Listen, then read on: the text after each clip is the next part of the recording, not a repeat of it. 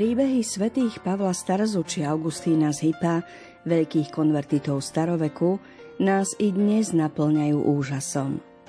Kardinál Angelo Comastri v knihe Kde je tvoj Boh dokazuje, že napriek predsudkom a nevraživosti odporcov kresťanstva vie Kristus rozochvieť srdcia ľudí aj o stáročia či dokonca tisícročia neskôr. Adolf Reté, André Frossard, Giovanni Papini, Edita Štajnová, Eugenio Zoli a Pietro Cavallero žili v 20. storočí a líšili sa pôvodom, formáciou aj životným štýlom. Zoli bol hlavný rímsky rabín, Štajnová židovská filozofka, Frossard syn prvého tajomníka komunistickej strany Francúzska, Cavallero plnokrvný talianský gangster, ktorý neváhal obrátiť zbraň proti človeku a Papíny vo svojich knihách zo všetkých síl brojil proti Bohu. Všetci títo aj ďalší protagonisti knihy Kde je tvoj Boh však mali spoločné to, že počúvli mocný hlas, ktorý ich pozval, aby opustili svoje domovy a dovterajšie hodnoty a vydali sa na úplne novú, neznámu životnú cestu. Kardinál Komastri, autor desiatok kníh na tému kresťanskej spirituality, liturgie a meditácie, prináša ich nevšedné príbehy a veríme, že nimi inšpiruje aj vás, milí poslucháči. Pri počúvaní literárnej kaviarne vás vítajú hudobná redaktorka Diana Rauchová, technik Matúš Brila a od mikrofónu vás pozdravuje Danka Jacečková. lose,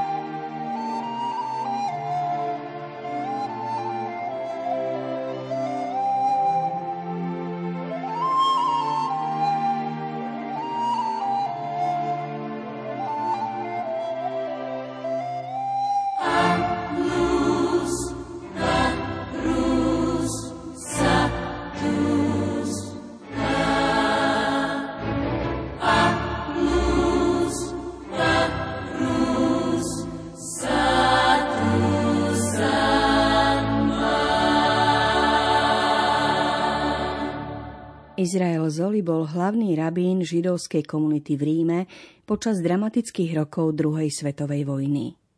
Na jej konci požiadal o svetý krst a stal sa katolíkom. Na jednej strane jeho rozhodnutie vzbudilo veľký obdiv, na druhej aj silnú nenávisť. Zoli pokojne poznamenal. Konvertita, podobne ako zázračne uzdravený človek, je objekt a nie subjekt zázraku. Je nesprávne povedať, že človek sa obrátil, ako by to bola jeho osobná iniciatíva. O uzdravenom človeku sa nehovorí, že sa uzdravil vlastnými silami, ale že bol uzdravený. O obrátených treba povedať to isté. Obrátenie spočíva v odpovedi na Božie volanie. Človek si nevyberá okamih svojho obrátenia, ale konvertuje, keď príjme toto Božie volanie. Potom muž zostáva len jedno – poslúchnuť. Počul Izrael Zoli Božie volanie, aby sa obrátil? Kedy a ako? Ponorme sa do podrobného rozprávania veľkého rabína, ktorým podhalil závoj nad úžasným príbehom svojho obrátenia. Priblížil v ňom dojímavý okamih, keď začul Ježišovo rozhodné a presne zacielené volanie. Bol október roku 1944, presnejšie Veľký sviatok odpúšťania hriechov, ktorý Židia nazývajú Jom Kippur. Deň sa chýlil ku koncu a ja som bol duchovne úplne sám, hoci okolo mňa bolo mnoho ľudí. Obklopila ma akási hmla. Vedľa mňa dohárala sviečka. Rabín si pamätal všetky detaily, lebo rozhodujúce životné okamihy zostávajú vrité do duše a aj maličkosti majú význam a sú súčasťou udalostí. Hlavný rabín pokračuje. Zastal som Pozrel na chvejúci sa utrápený plameň a v duchu som zvolal Tento plameň sa podobá mojej duši. Do veľkej rímskej synagógy sa pomaly vkrádali tiene, zatiaľ čo rabína sprevádzali dvaja pomocníci. Obaja sa modlili a spievali, on však mlčal. Necítil ani radosť, ani bolesť. Len neurčitý pocit očakávania. Čo sa stane? Čo sa to deje? Zrazu som očami ducha uvidel veľkú lúku, na ktorej uprostred zelenej trávy stál Ježiš Kristus, oblečený v bielom ruchu, nad ním modrá obloha, vysvetľuje rabín. Pri tom pohľade som pocítil nevýslovný pokoj. A potom som hlboko v srdci zretelne počul tieto slová. Si tu naposledy. Odteraz ma budeš nasledovať. Prijal som ich s absolútnym pokojom a moje srdce okamžite odpovedalo, nech sa tak stane. Nech sa stane. Tak to má byť. Nikto z ľudí okolo rabína si nič nevšimol. V tej chvíli sa v rímskej synagóge, ktorá sa nachádza priamo oproti bazilike svätého Petra na druhej strane Tiberu, ozval zvuk šofaru, nástroja z baranieho rohu, aký používali Židia na púšti. Všetci sa navzájom zdravili, zatiaľ čo hlavný rabín zostal zahlbený v myšlienkach. Uvažoval, čo sa vlastne udialo uprostred toho pamätného dňa modlitieb. Cestou domov premýšľal, či sa nestal obeťou halucinácie, spôsobenej chvíľkovou slabosťou z nedostatku jedla po prísnom pôste, ktorý si vyžaduje sviatok Jom Kippur. Nikomu sa o udalosti nezmienil. Vošiel do domu a spolu s manželkou Emou a dcerou Miriam si dopriali skromnú večeru. Všetko sa vrátilo do normálu. Po večeri zašiel do kancelárie, aby napísal niekoľko listov a prelistoval noviny a časopisy. Neskoro večer pred spaním však žena ustarostene pristúpila bližšie a zverila sa mu. Dnes, keď si stál pred archou a tórou, zazdalo sa mi, že vidím Ježiša stáť vedľa teba. Bol oblečený v bielom a držal ti ruku na hlave, ako by ťa žehnal. Rabín pri spomienke na tento okamih vyznal – Ohromilo ma to, ale snažil som sa zostať pokojný. Predstieral som, že tomu nerozumiem. Potom mi žena ešte raz zopakovala slovo za slovom. V tej chvíli sme začuli krik najmladšej céry, dnes už 20-ročnej Miriam. Vošiel som do jej izby a vyzvedal som, čo sa deje. Hovorili ste o Ježišovi, počula som to. Vieš, otecko, dnes v noci sa mi o ňom snívalo. Bol veľmi vysoký a oblečený v bielom. Táto zhoda ma zasiahla, naplnila moje myšlienky a tej noci som dospel k veľkému rozhodnutiu. Izrael Zoli niekoľko dní na to odstúpil z funkcie hlavného rabína židovskej komunity v Ríme, najvýznamnejšej v židovskej diaspóre.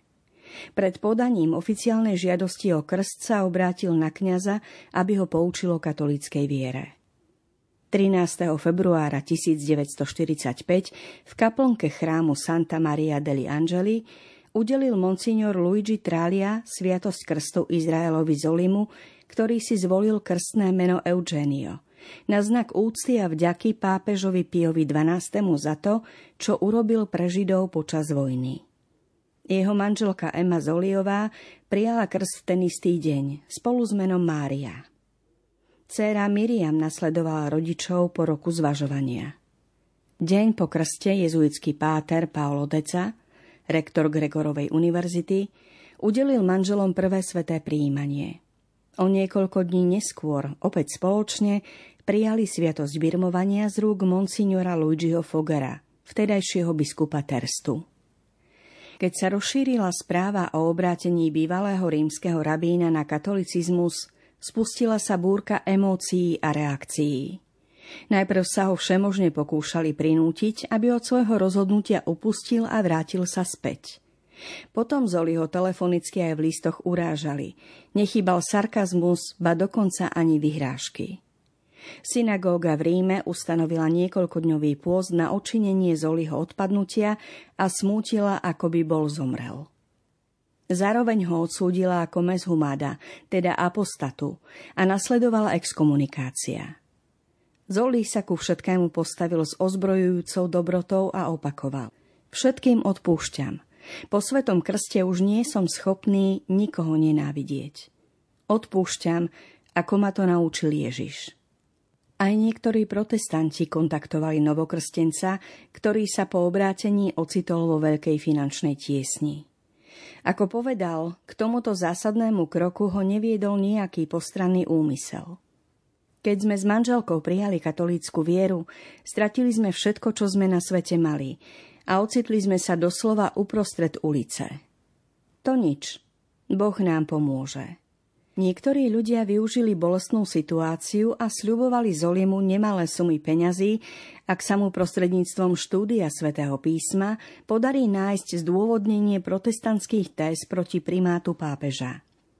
Istý reformovaný teológ v rozhovore, ktorý zverejnilo periodikum Trenta Giorni, uviedol, že by niekdajšiemu rabínovi rád ponúkol profesúru na Bazilejskej univerzite – Zoli to nielen odmietol, ale dokonca uvažoval o napísaní diela, ktoré by pápežov primát potvrdilo. Žiaľ, zomrel skôr ako spis Vyznania Petrova dráma stihol dokončiť. Bývalému rabínovi kladli rôzne otázky. Napríklad, prečo sa nepripojil k niektorej z protestantských cirkví, ktoré sú tiež kresťanské. Eugenio Zoli odpovedal spôsobivou jasnosťou. Protestovanie nie je svedectvo. Prečo čakali 1500 rokov, kým začali protestovať? Kresťanský svet uznával katolícku cirkev ako pravú Kristovú cirkev 15 storočí. Nikto po tých 1500 rokoch nemôže povedať, že katolícka cirkev nie je Kristovou cirkvou bez toho, aby sa vážne zahambil. Ja môžem uznať pravosť jedinej cirkvy – tej, ktorú všetkým stvoreniam ohlásili moji vlastní predkovia, dvanácti apoštoli, čo vyšli zo synagógy rovnako ako ja. Medzi tým museli zolievci opustiť svoj dom a po azile, ktorý im ponúkol Pátar Deca na Gregorovej univerzite, sa presťahovali do skromného bytu.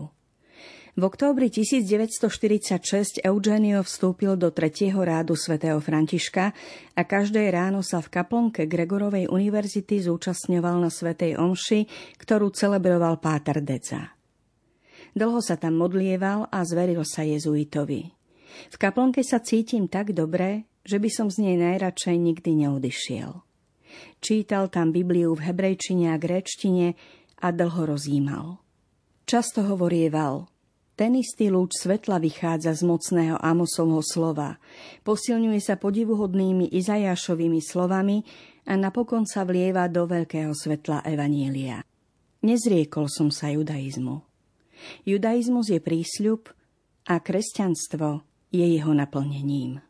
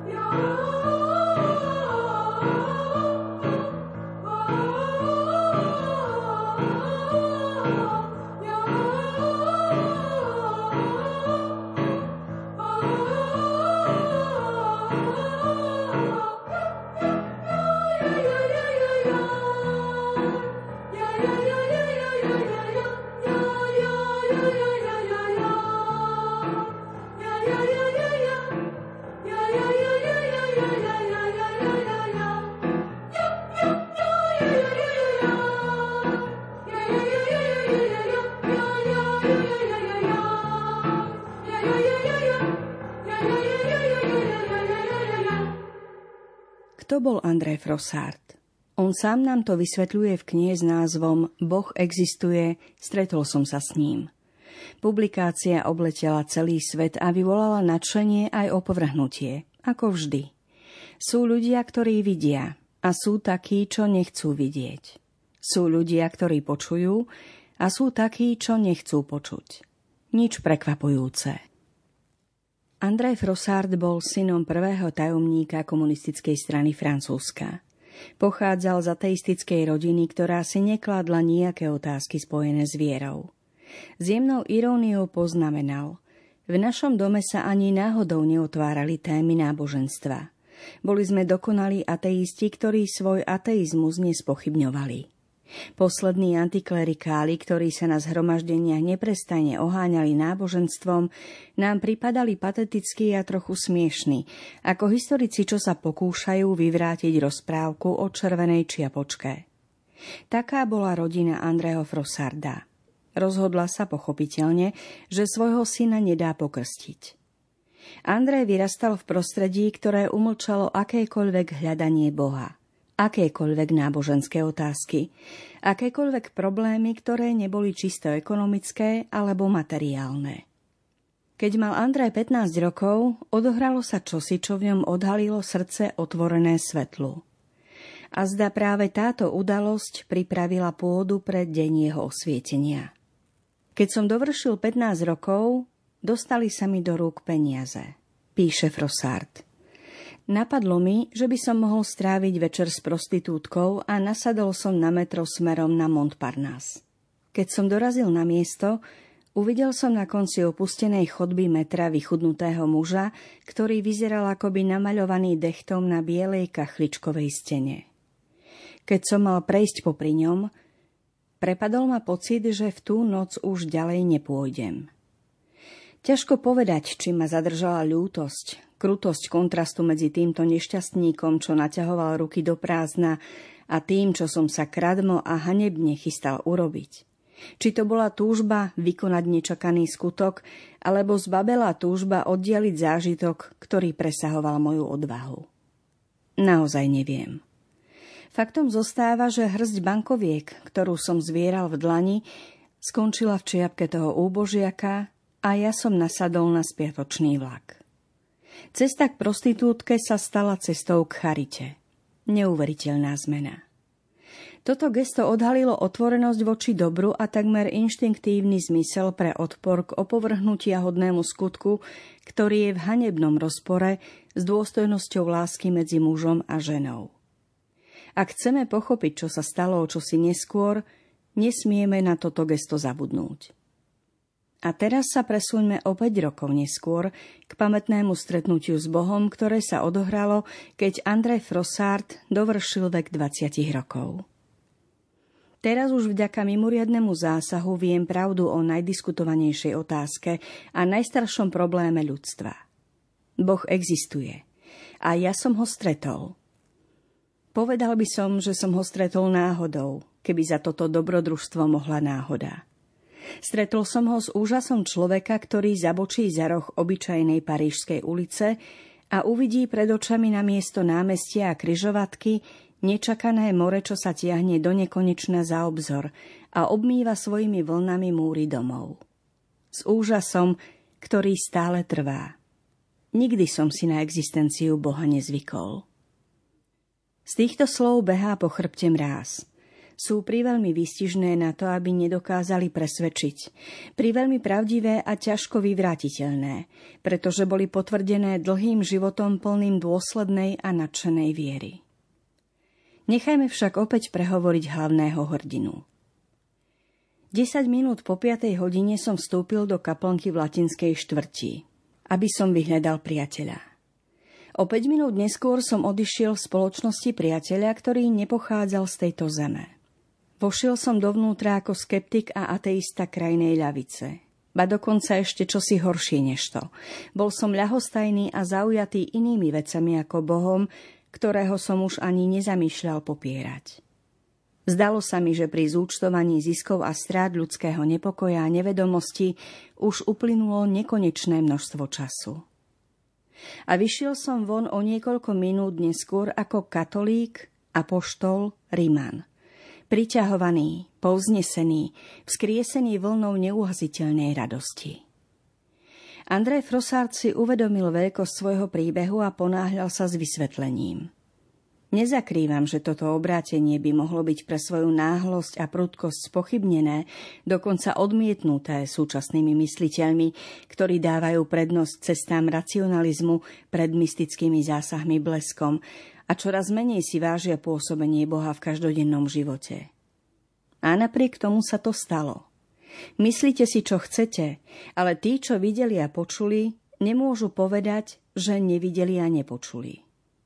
Preto nám André Frossard zanechal dôkladný opis okamihov svojho nečakaného stretnutia s Bohom. Popoludní 8. júla 1937 Andrej zastal pred kostolom, aby počkal na svojho veriaceho priateľa, ktorý sa šiel dovnútra pomodliť. Čakanie ho unavilo a tak sa rozhodol celkom prirodzene vojsť za ním. Tu je jeho vzácne svedectvo. Zadná časť kaplnky bola osvetlená živým jasom. Nad hlavným oltárom a bielým obrusom, obrovským množstvom kvetín, svietnikov a ozdôb, dominoval veľký kríž stepaného kovu s matným bielým kruhom uprostred. Na vrchole kríža boli pripevnené ďalšie tri kruhy rovnakej veľkosti, ale s takmer nepostrehnutelne odlišným odtieňom. Kvôli láske k umeniu som už vstúpil aj do iných kostolov, ale nikdy som nevidel vystavené monštrancie ani hostiu a tak som si neuvedomil, že stojím pred najsvetejšou sviatosťou, ku ktorej sa dvíhali dva rady zapálených sviečok. Prítomnosť ďalších kruhov a zlaté ornamenty mi ešte viac ťažili identifikáciu toho vzdialeného slnka. Význam celej situácie mi celkom unikal a bolo to o to ľahšie, že som sa ho vôbec nepokúšal pochopiť. Stál som pri dverách a očami hľadal priateľa, no medzi kľačiacimi postavami predo mnou sa mi ho nedarilo rozpoznať. Pohľad mi blúdil od tieňa k svetlu a opäť k veriacim, bez toho, aby som sa nad tým zamýšľal. Potom sa zatúlal k nehybným reholným sestrám, od sestier k oltáru, až napokon, ani neviem prečo, zastavil sa pri druhej sviečke naľavo od kríža. Nie pri prvej, ani pri tretej. Pri druhej. A potom sa zrazu spustila séria zázrakov, ktorých neúprosná sila v okamihu rozbila absurdnú bytosť, ktorou som bol, aby sa zrodil udivený chlapec, ktorým som nikdy nebol. Ako prvé mi napadli slová duchovný život. Nevyslovil som ich, dokonca ani nesformuloval.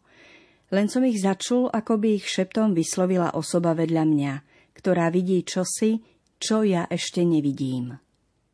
Posledná slabika tohto šepkaného prelúdia sa zľahka dotkla vlákna vedomia vo mne, ktoré spustilo lavínu.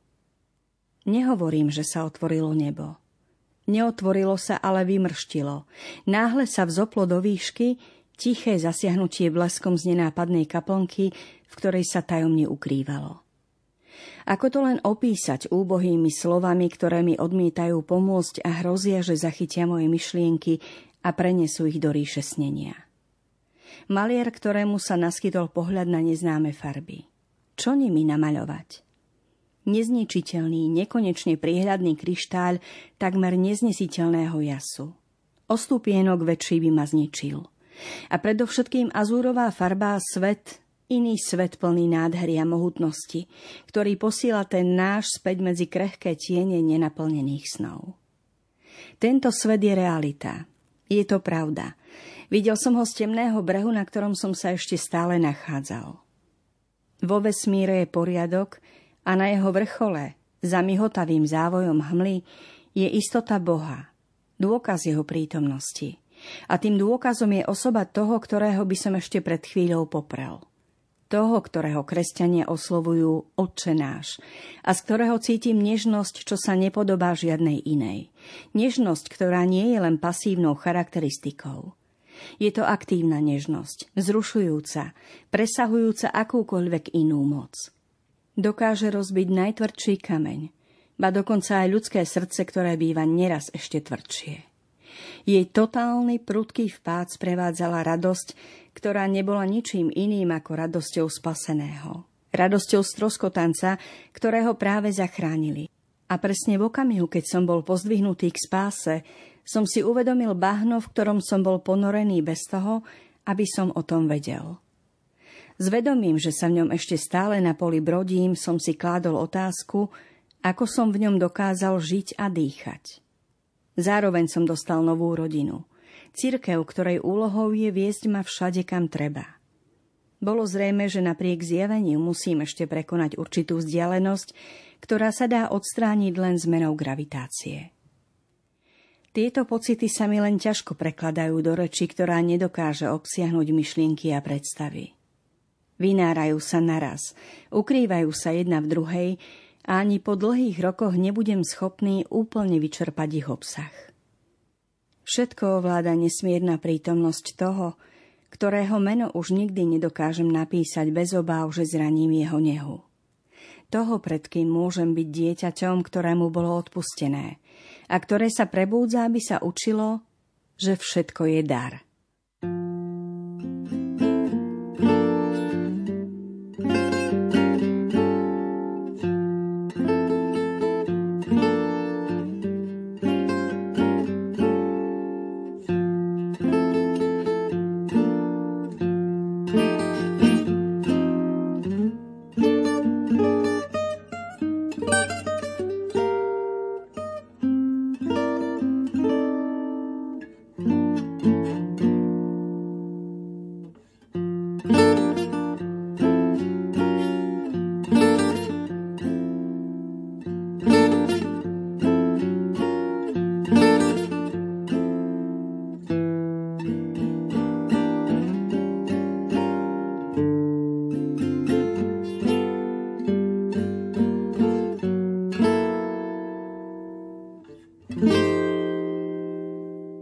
Kde je tvoj Boh?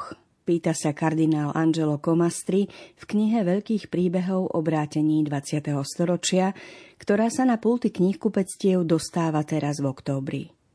Pohnuté cesty úspešných ľudí z rôznych prostredí, rozličného vierovýznania alebo úplne bez neho a napriek tomu v úvodzovkách bezmocných z očí voči stretnutiu s Kristom. Nech sú inšpiráciou na obrátenie srdca aj pre nás ostatných. Za pozornosť vám z literárnej kaviarne ďakujú Diana Rauchová, ktorá vybrala hudbu, Matúš Brila, ktorý sa postaral o technickú stránku relácie a Danka Jacečková, ktorá vás ňou previedla slovom.